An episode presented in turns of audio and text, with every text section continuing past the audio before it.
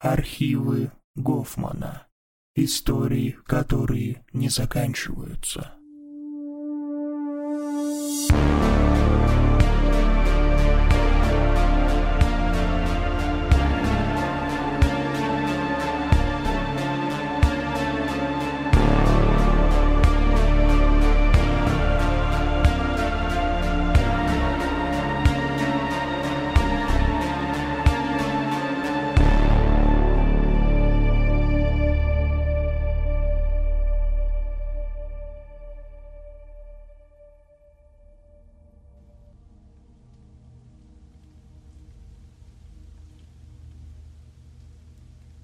Я учусь в штате Бриджуотер и делю комнату в общежитии со своим соседом Уиллисом.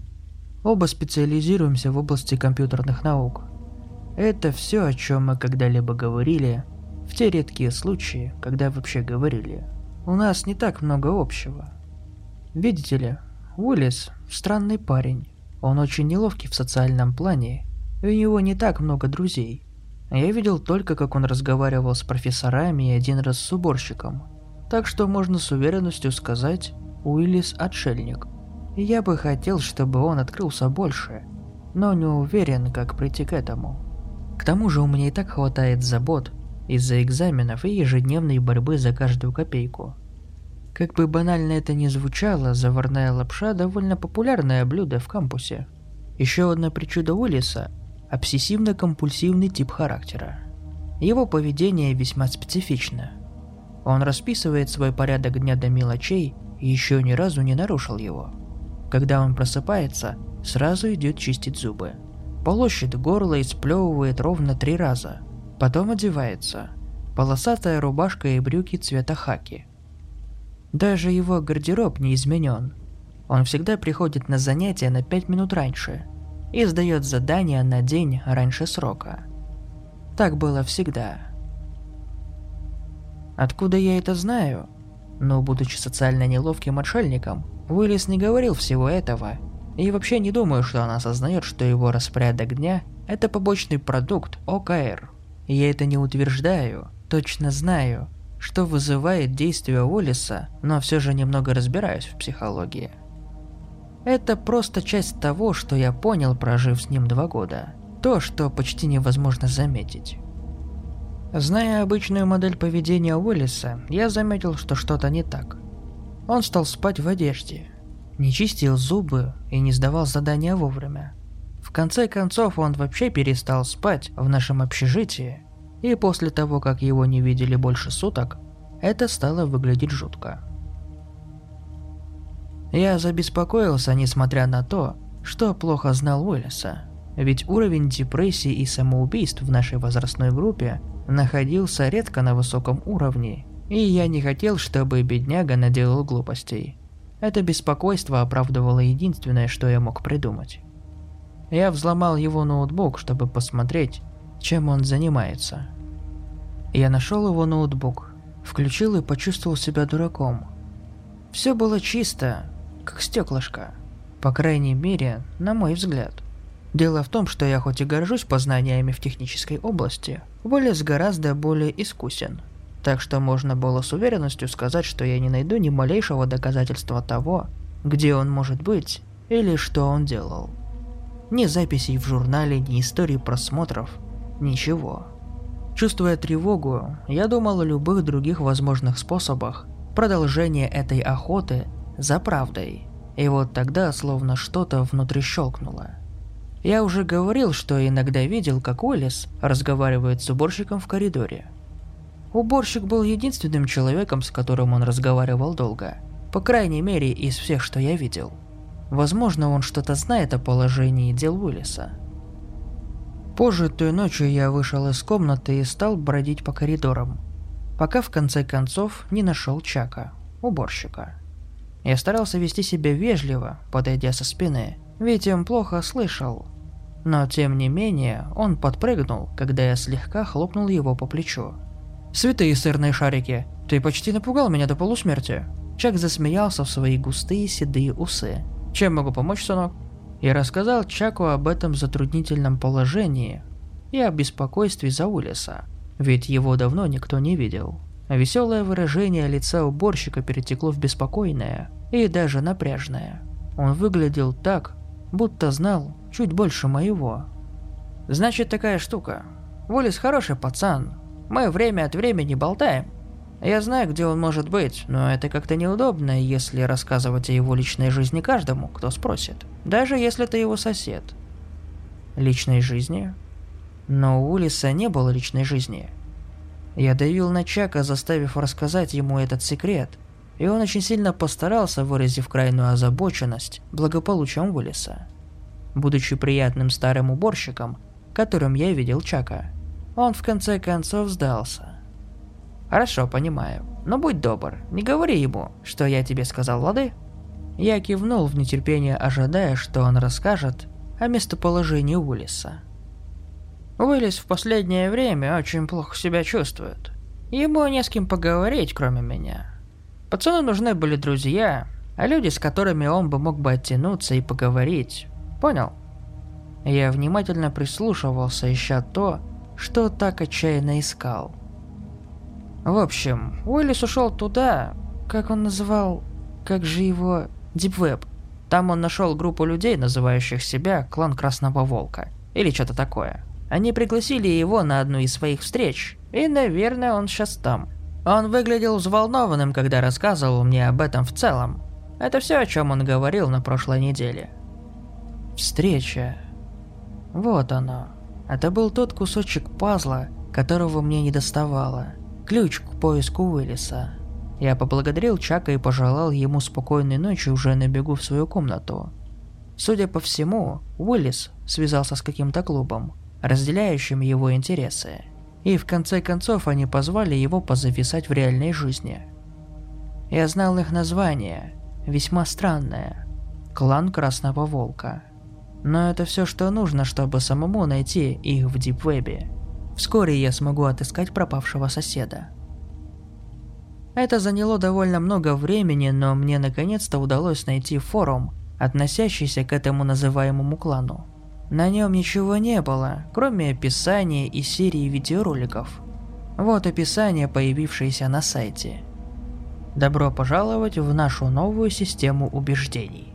Мы – клан Красного Волка, и мы готовы помочь. На этом сайте предоставлены 7 обучающих видео, каждое из которых создано с участием определенных убеждений, которыми мы хотим поделиться с вами. Просим посмотреть эти передачи, чтобы понять нашу доктрину. Если вы досмотрите до конца, вас пригласят в наше логово. Удачи! В целом это было необычно, но оправдало мои ожидания. Пролистывая дальше, я заметил, что все видео были названы аналогично. День первый, день второй и так далее. Естественно, я посмотрел их. Вся серия напоминала старую военную пропаганду. Ролики были выполнены в стиле винтажного мультика с волком в главной роли. Конечно, не обычным волком, а его карикатурной мультяшной версией. Представьте персонажа, похожего на хитрого койота из Looney Tunes. В каждом видео Волк рассказывал о ценностях клана, от довольно манерного мужчины-рассказчика. В отличие от старых мультфильмов, Волк комично противился воле рассказчика и страдал от последствий этого решения, прежде чем усвоить урок. Каждое видео заканчивалось словами «Присоединяйся к стае». Вам больше никогда не придется чувствовать себя одиноким. Я догадался, что именно это было решающим фактором для отшельника Уиллиса. Я поделюсь с вами фрагментами стенограммы каждого видео с парой интересных моментов. Видео первое. Дикая природа. Веди себя достойно и уважительно по отношению к флоре и фауне. Они тоже люди. Деревья дают воздух, которым ты дышишь а животные делят с тобой землю, не позволяя оставаться в одиночестве. Они заслуживают большего, чем тебе кажется. Волк мочится на дерево. Дерево падает, разбивает его голову, в дыре в черепе видно мозг и много крови. Видео второе. Гуще, чем кровь. Кровь – самый важный материал в твоем земном сосуде. Клан потребует образец при вступлении в наш орден. Это требование как залог, Наша кровь должна течь в единстве, чтобы мы работали вместе и спасали планету. Волк входит в комнату, полную фигур в плащах, предположительно членов клана. Все участники стоят в очереди и сдают образцы крови. Волк отказывается сдавать кровь и уходит. Одна из фигур подкрадывается сзади и перерезает его горло кинжалом. Еще несколько секунд в кадре только волк, истекающий кровью, и после видео заканчивается. Видео третье. Подчинись или страдай. Помнишь, что случилось с нашим другом, когда он не дал свою кровь для дела? Он не подчинился правилам Ордена, поэтому и страдал от последствий. Помни, что законы клана важны. Ты должен подчиниться или погибнуть. Поверь, оно того стоит. Видео показан волк, снова истекающий кровью, но только теперь над ним висели несколько фигур в плащах, многократно пронзая его труп. Видео четвертое. Клятва секретности. Клан Красного Волка часто бывает понят неправильно. Именно поэтому важно никогда никому не рассказывать о нашем существовании при никаких обстоятельствах. Ты можешь говорить о деятельности клана только с другими членами клана. Нарушив это правило, ты погибнешь. Волк разговаривает с волками-приятелями и показывает свой новый плащ. Фигуры в плаще входят в камер с чем-то похожим на полуавтоматическое ружье и открывают огонь. Все волки падают мертвыми на землю. Фигура показывает большой палец, поднятый вверх, и видео заканчивается. Пятое видео – учение и понимание. Если будет позволено войти в наше святилище, тебя встретят со знанием дела. Мы соблюдаем слово Красного Волка, и ты теперь тоже – ты должен изучить и понять его учение, иначе мы проиграем не только клан, но и весь мир. Волк сидит в классе и проходит какой-то тест. Он сдает листок учителю в плаще и получает кол. Весь класс получает оценки выше и смеется над ним. А затем все вдруг вытаскивают кучу средневекового оружия из-под мантий. Они приближаются к волку. Волк нервно оглядывает и видео заканчивается. Видео шестое. Знания и ритуалы. Как новобранцу тебе будет предложено выполнить различные задания. С рангами от простого до фантастического. Большинство этих миссий будут включать сбор ингредиентов для наших ритуалов. Как бы скучно это ни звучало, это самая важная вещь, которую ты можешь сделать для клана. Ритуалы – вот что придает силу. Без этой силы мы не можем даже и подумать о том, чтобы избавить мир от того, что его мучает. Волк не может принести ингредиенты члену клана для ритуала. Кадр резко меняется.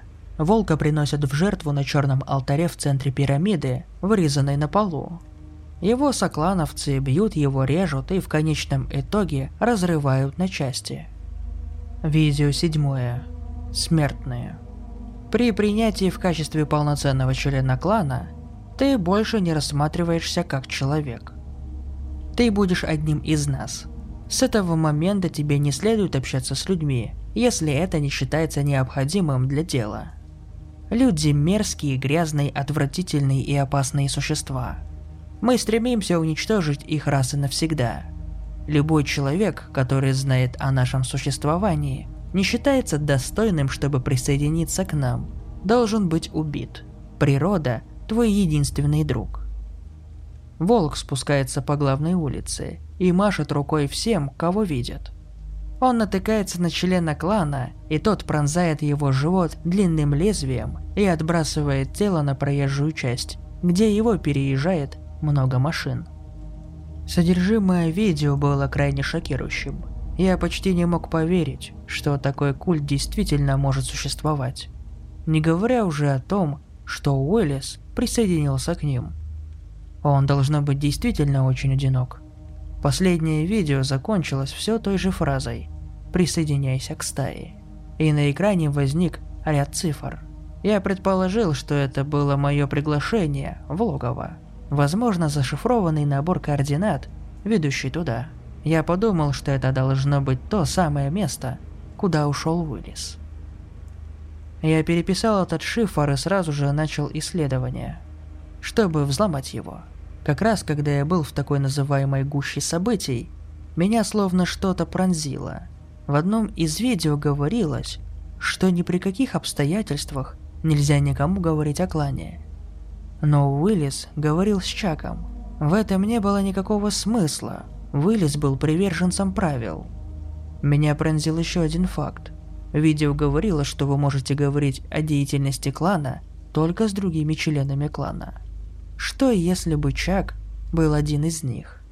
Чака можно было послать в колледж для набора новых членов в клан. Именно так он потянул Уиллиса в правильном направлении. Он мог строить из себя дурачка, когда я его расспрашивал. Итак, либо Чак был членом клана, либо Уиллис нарушил кардинальное правило. Ни одна из теорий не выдерживала критики – если Чак был участником, то почему он вообще рассказал мне что-то, при этом пытаясь завербовать или вовсе убить? И если Уиллис так стремился быть принятым в такой строгий культ, то зачем ему нужно было подчиняться их желаниям? Я не могу найти смысла ни с одного из ракурсов, как бы ни посмотрел. В конце концов я согласился с мыслью, что, возможно, Уиллис просто пренебрег правилами, переволновавшись, ведь наконец-то у него появились друзья – Поэтому он не смог держать это в себе и так и подмывало рассказать кому-то. Мне не особо нравилась эта мысль. Но все же пришлось вернуться к взлому шифра. Время размышлять об этих неясностях просто не было. В этот момент в дверь моей комнаты постучали, а после раздался голос. «Это Чак, уборщик! Я пришел убраться в твоей комнате!» Чак никогда не убирал комнаты в общежитии. Это не входило в его обязанности. «Я готов!» – крикнул я, надеясь, что он оставит меня в покое. Стук прекратился. Какое-то время было очень тихо, и эту тишину нарушил металлический скрип. Дверная ручка повернулась.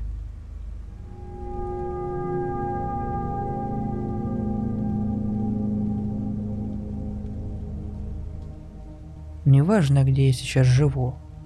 Изначально я переехал сюда ради университета. Когда я вернулся, весь город, в котором я вырос, просто исчез. Ни моих родителей, ни моих друзей. Все исчезло. Никто не слышал о городке Сияющий ручей или обитавших там людях. Теперь там огромное пустое поле на месте, где некогда был небольшой городок. Похоже, что все считают, что так было всегда. Полагаю, его пожрал туман. Мое первое воспоминание о тумане относится к тому периоду, когда мне было примерно 12. 11 декабря 86 года на город опустился туман. Когда он исчез, окружающие почувствовали что-то неладное. Но никто не смог сказать, что именно. В том числе и я. Помню, как мой брат Терри вернулся из армии домой, а все думали, что он рехнулся. Он искал жену, которой у него никогда не было. Или я просто забыл ее. Я уже был в том году в тумане. Он перерыл свою тачку, наш чердак. Все, в попытке найти свидетельство о браке. Единственное, что у него было – обручальное кольцо. Через семь месяцев Терри покончил жизнь самоубийством. Перед этим он сильно поссорился с матерью и отцом. Он настаивал, что родители знают о его жене, но не помнят. Как в случае с Фрэнком, дядей, который якобы был у нас. В свою очередь родители настаивали на том, что Терри болен психозом, и что ему нужна медицинская помощь. В нецензурной форме Терри посоветовал медицинскую помощь, им самим и уехал. Больше о нем ничего не было слышно. До тех пор, пока в дверь нашего дома не постучал шериф, рассказывающий о его находке. Я помог матери изучить вещи, оставленные Терри. У него были блокноты, книги по истории Сияющего ручья. В обоих карты и фотографии. Одна штука показалась мне странной. Фотография. На ней был изображен грузовик, на одной стороне которого читалось «Сияющий ручей, спиртозаводский завод, 1960 1960 обвалено». На тыльной стороне фотографии выцвевшими чернилами написано «Почему это место никто не помнит? Почему я помню?» Фотография надолго оставила какую-то тревожность, неопределенность. Однако воспоминание о ней иногда вызывало у меня панику. Затем, в 91 году, снова опустился туман. Примерно перед туманом я изо всех сил пытался что-то вспомнить. Вне зависимости, с какой силой я пытался, я не мог вспомнить то, что старался не забыть. И вновь все отметили странные ощущения, которые оставались после тумана. Помню, отец рассердился, когда я предположил, что кто-то снова рехнется, и начнутся разговоры о некогда не существовавших людях. И то, как он рассердился. Думаю, в глубине души он знал, что что-то забрало их. Он просто не мог признаться себе в этом. Несколько дней спустя из Флориды прилетел Ларри Винтер. Утверждал, что вернулся с каких-то деловых переговоров. Еще нес, что он чей-то сын, но никто не вспомнил его. Ни его родителей, ни дома, которого у него никогда не было.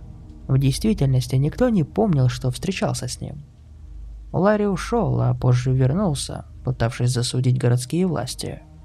Он был убежден, что это все сложенная схема, разработанная, чтобы обманом лишить его собственности. Однако суд вынес решение в пользу Сияющего ручья. Осенью 92 -го года Ларри Винтер был застрелен помощником шерифа после того, как открыл стрельбу из винтовки на собрании в мэрии. Об этом тоже никто не вспомнил. В 93 году я переехал, поступив в университет. Обернулось так, что мне слишком нравился город, в котором я учился. Я остался там и после окончания университета в 97 году, в этом же году я вернулся домой на Рождество. Автобус подбросил меня на нужную удаленную остановку, где, казалось, даже Макар телят не гонял. Я спросил у водителя, разве это остановка у Сияющего ручья? На что получил ответ, что в его списке такой остановки нет. Эта остановка посреди нигде, моя. Я уболтал его высадить меня на следующей остановке, после чего я взял на прокат машину и поехал прочь от города, по таким хорошо знакомым дорогам. Однако, когда я достиг поворота на Сияющий ручей, поворота не было, как и дороги. Вообще ничего, только бескрайнее пустое поле, укрытое нескончаемым туманом. Я просил всех в городе о Сияющем ручье – Никто не слышал о таком месте. Не знаю, как или почему, но теперь я человек из ниоткуда.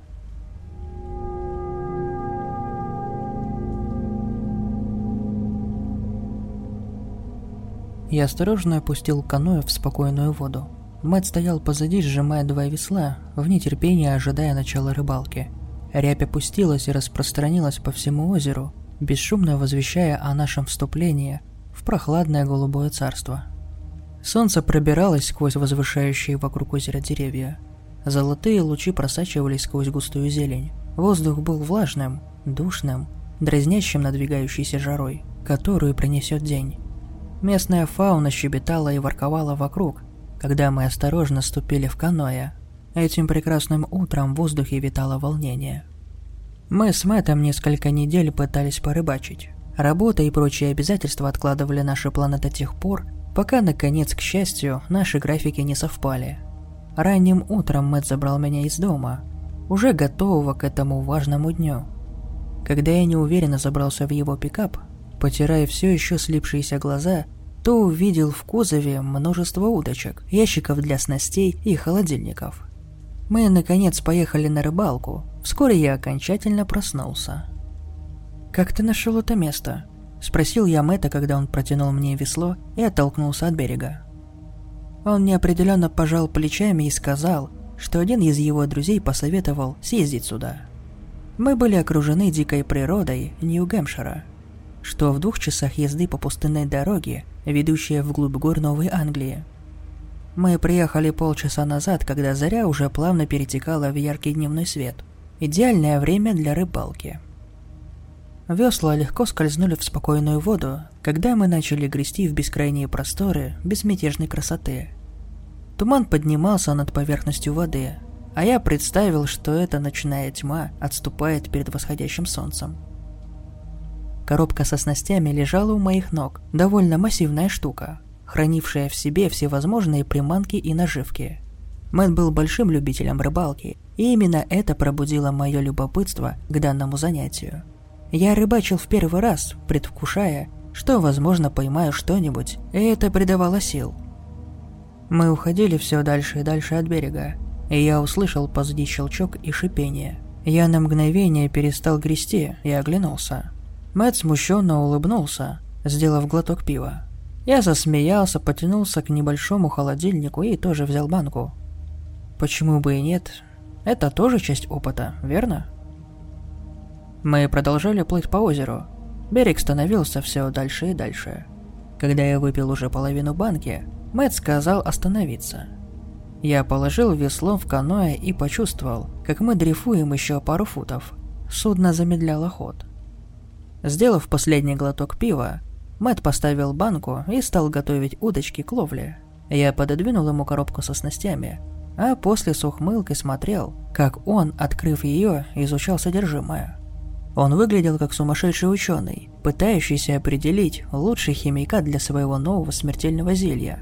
В конце концов Мэтт выбрал блестящую приманку и привязал ее к леске своей удочки, а потом и к моей. Он показал, как лучше всего забрасывать. Это только казалось простым, но при первой попытке удочка ударилась, а леска так и осталась на месте. Мэтт издал смешок, снова объясняя мне, как правильно хорошо забрасывать. Одним плавным движением я щелкнул ей снова, отпустил леску и с восторгом наблюдал, как крючок взлетел в воздух и с приятным тихим шлепком упал в воду. Мэтт хлопнул меня по спине и повернулся, чтобы забросить удочку с другой стороны каноэ, а потом мы ждали.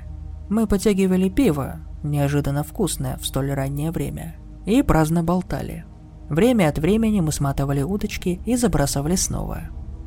Это было методичное занятие, и в какой-то момент я понял, что безмерно наслаждаюсь процессом. Спокойствие вокруг, казалось, помогло. Изолированный кусочек природы, зарезервированный специально для нас. Небо переливалось яркими цветами, пока солнце продолжало робко карабкаться по нему. Утренние пташки щебетали с берега далеко отсюда, и я открыл еще одну банку пива. Сделав первый глоток, я кое-что заметил на дальнем берегу. Я прищурился, пытаясь разглядеть, что это. Нечто находилось у самой кромки воды. Одинокое высокое темное пятно. Это было похоже на манекен. Наверное, черный неподвижный манекен. «Мэтт, что это, черт возьми?» – спросил я его, указывая пальцем. Мэтт нахмурился. Выражение любопытствующего недоумевания исказило его лицо. Он пожал плечами и сказал, что не знает. А потом он оглянулся, и глаза его расширились. «Смотри, там еще один!» – вскликнул он. Я резко обернулся. На противоположном берегу неподвижно стоял второй человек, как смоль-манекен. Меня пугала эта страшная картина, резко концентрирующая с окружающей нас природой. Я сглотнул и начал сматывать леску, осмотрев весь берег. Мои глаза вращались, как радар, ищущий аномалии. Манекенов было четверо, все на противоположных сторонах озера. Они просто стояли у самой кромки воды, как будто наблюдали за нами. Мэтт покачал головой, открывая еще одну банку пива. Ему это не казалось таким уж странным, как мне, но такова была его природа. За все годы нашей дружбы я всегда был тем, кто много насторожничал. Я глубоко внутри себя знал, что что-то не так. Внезапно, всего в пару футов от нашего каноэ, поверхность озера подернулась рябью, и что-то всплыло. Плеск привлек наше внимание, мы оба повернулись. «Что это?» – спросил я, наклоняясь вперед. Предмет был круглым и светился ненормальным оттенком желтого, почти как лампочка. Он подпрыгивал на поверхности и пульсировал, и странно мерцая в воде. Я схватил весло и повел каноэ, пока мы не оказались рядом с предметом. Он был похож на камень, освещенный изнутри чем-то непонятным. Мэт наклонился и взял его, выглядя озадаченным. Как только его пальцы коснулись поверхности, что-то вылетело из воды. Я не успел осознать, что это было, как Мэт вдруг закричал и схватился за руку, упав обратно в лодку. Мои глаза расширились, когда я понял, что зацепило Мэтта. Вся его рука была туго обмотана черной проволокой, с длинным загнутым крючком на конце, засевшим глубоко в его плече. Кровь хлынула из раны, и он взывал, хватаясь пальцами за источник агонии. Я разинул рот, не зная, что делать. Мой разум был затуманен из-за паники. «Помоги мне! Убери это!» Мэтт закричал, стиснул зубы и пытался вытащить острие из своей плоти. Я стал действовать, взял его за руку и внимательно осмотрел крюк. Он был около трех дюймов в длину и вонзился в кожу чуть ниже ключицы. Прежде чем я успел что-то сделать, Мэтта внезапно дернула вперед, и его тело ударилось о борт лодки. Он закричал, когда проволока, взявшая его, затянулась и превратилась в хаотичный узор, змеящийся по его руке. «Оно пытается утащить меня под воду!» Мэтт кричал, кровь текла по его руке. «Освободи меня! Освободи меня скорее!» Я панически соображал, в смятении опрокинув ящик со снастями. Что, черт возьми, происходит? Что происходит? Откуда взялась эта леска? Что было там внизу?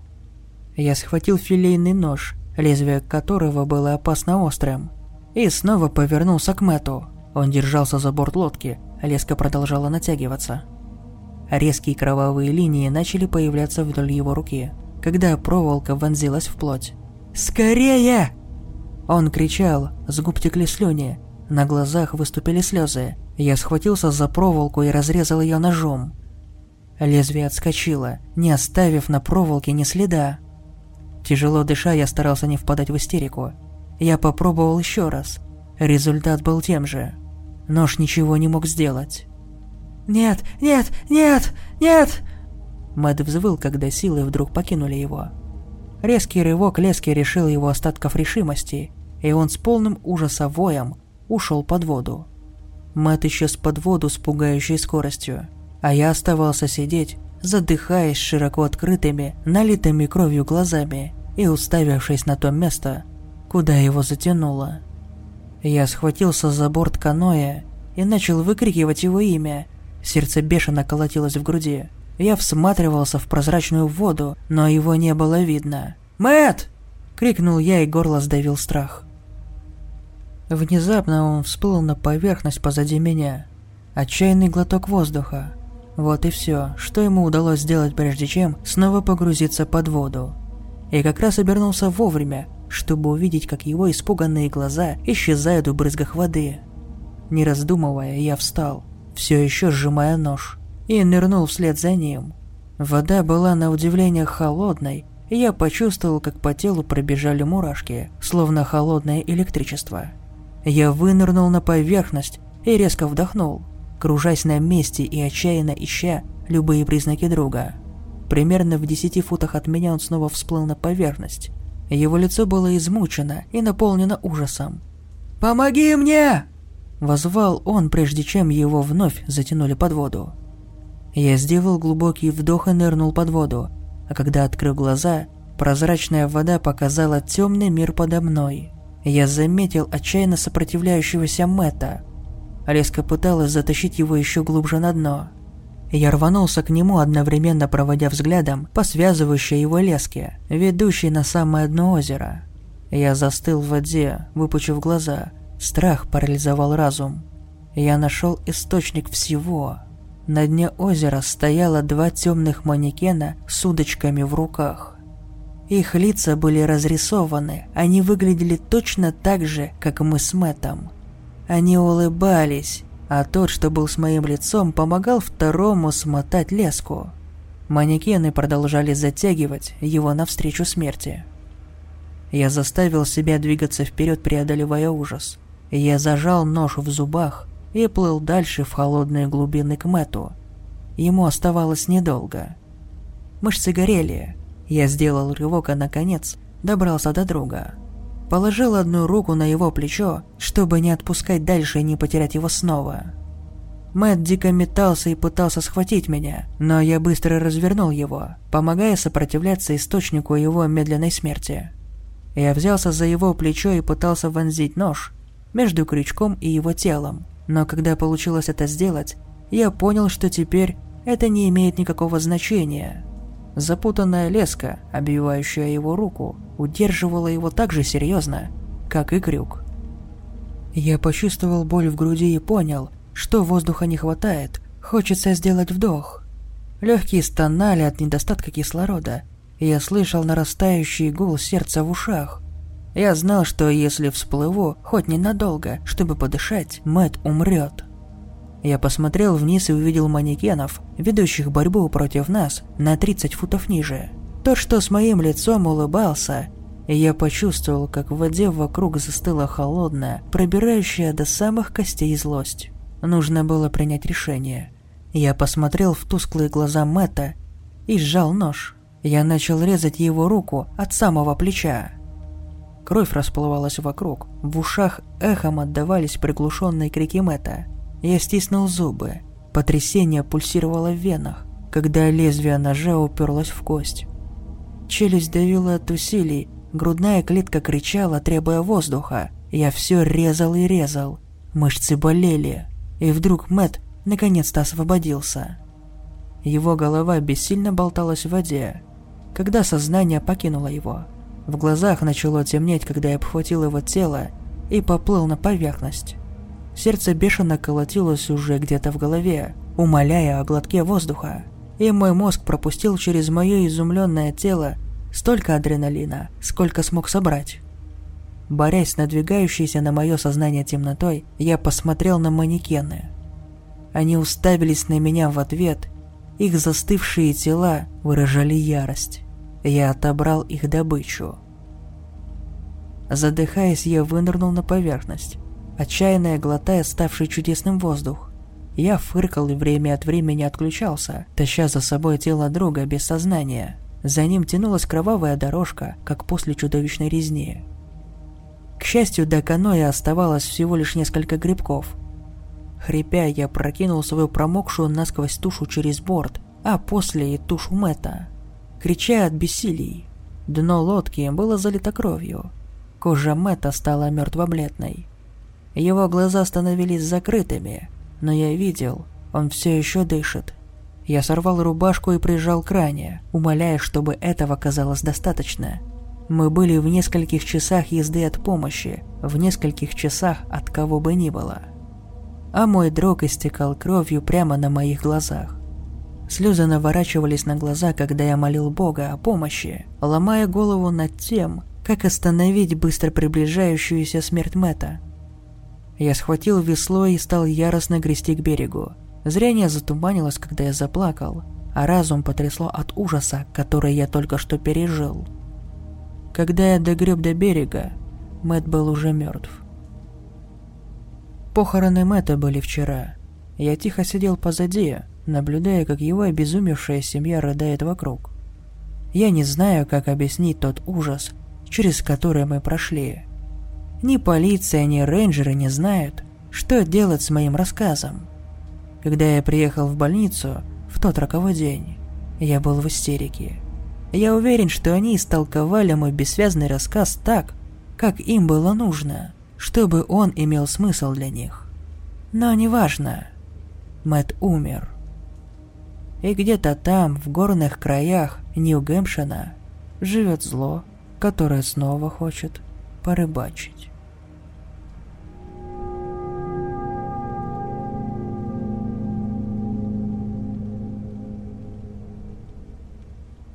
Мой сосед wannabe ютубер. За несколько лет мне многое доводилось наблюдать. Например, как он давился корицей. Или как он лежал на капоте машины, медленно скатывающейся по холму. Или как он обливал себя якобы холодной водой. И все это он вытворял, во все горло выкрикивая «Epic win, epic fail» и другие заезженные фразы.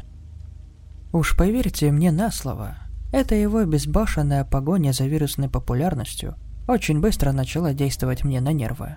Так что, когда одним прекрасным днем он постучался ко мне в дверь и попросил получить за него почту в связи со своим отъездом на пару недель, я был на седьмом небе. В кои-то веки я мог хоть немного отдохнуть от этого придурка.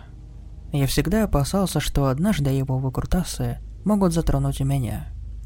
Первые дни прошли вполне обычно – на его имя пришло пару счетов, немного спама и, как я понял, открытка ко дню рождения.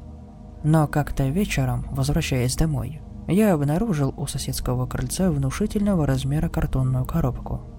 На ней было написано большими красными буквами «Вернуть отправителю». Несмотря на то, что я далеко не дохляк, должен признать, поднять эту коробку стоило мне огромных усилий. Такой она была тяжеленной. Волоча ее через дорогу, я понял, что пропихнуть ее через главный вход и тем более поднять ее на лестницу было просто нереально, поэтому я решил оттащить ее в гараж. Свою машину там, к слову, я никогда не парковал. Выдвижные ворота гаража работали через раз. Проще было оставить автомобиль на обочине, близ дома, чем каждое утро морочить себе голову. Сейчас понимаю, что надо было поставить коробку на землю перед тем, как броситься за ворота. Но тут же оправдаюсь. Представьте себя на моем месте. Вам бы вряд ли бы захотелось вновь пытаться поддеть лежащую коробку пальцами, когда вы уже удобно ее так обхватили. И вот, пиная чертовы ворота, я выронил коробку, и она рухнула на землю. Внутри что-то хрустнуло. «Бля!» – выругался я. Хотелось верить, что я не разбил ничего ценного. Разумеется, соседу об этом небольшом инциденте рассказывать не собирался. Пусть думает, что это на почте так посылку долбанули. Освободившимися руками мне удалось побороть упрямые ворота, и они поднялись с громким скрежетом.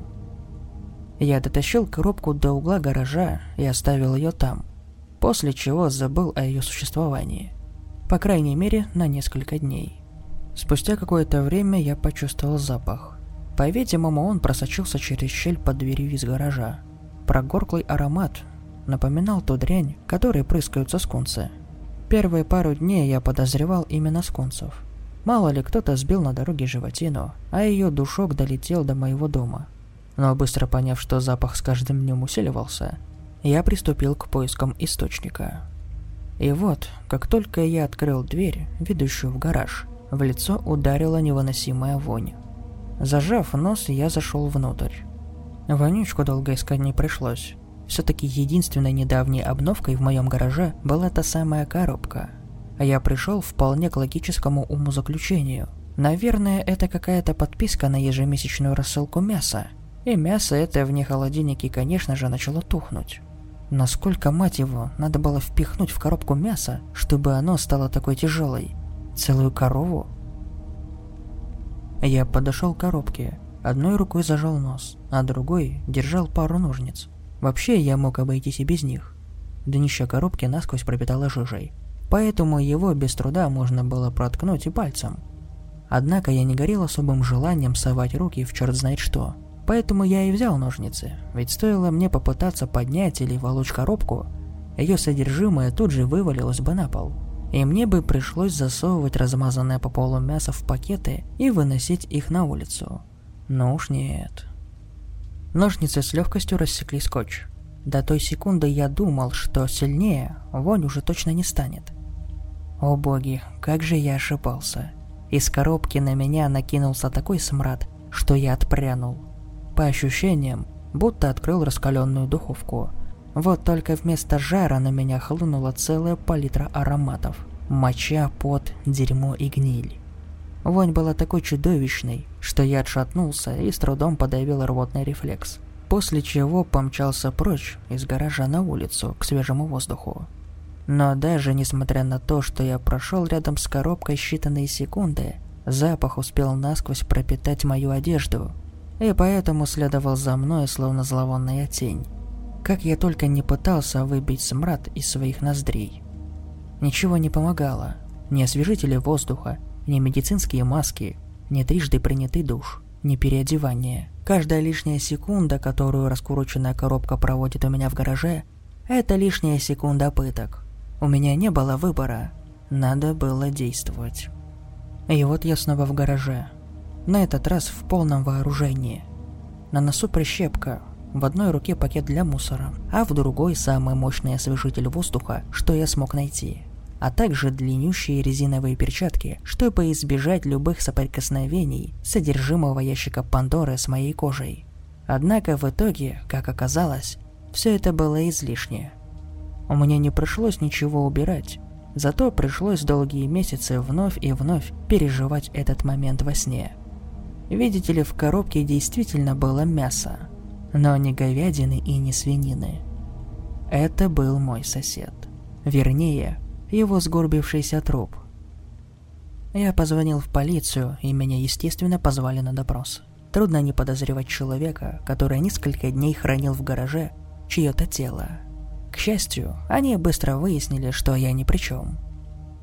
Пусть злосчастная коробка была вся в моих отпечатках, а от моего дома веяло мертвечиной даже снаружи, это не имело никакого значения, ведь в руках моего соседа лежало неоспоримое доказательство моей невиновности – видеокамера. Я видел запись ровно один раз. Не уверен, имели ли полицейские право показывать мне материалы следствия.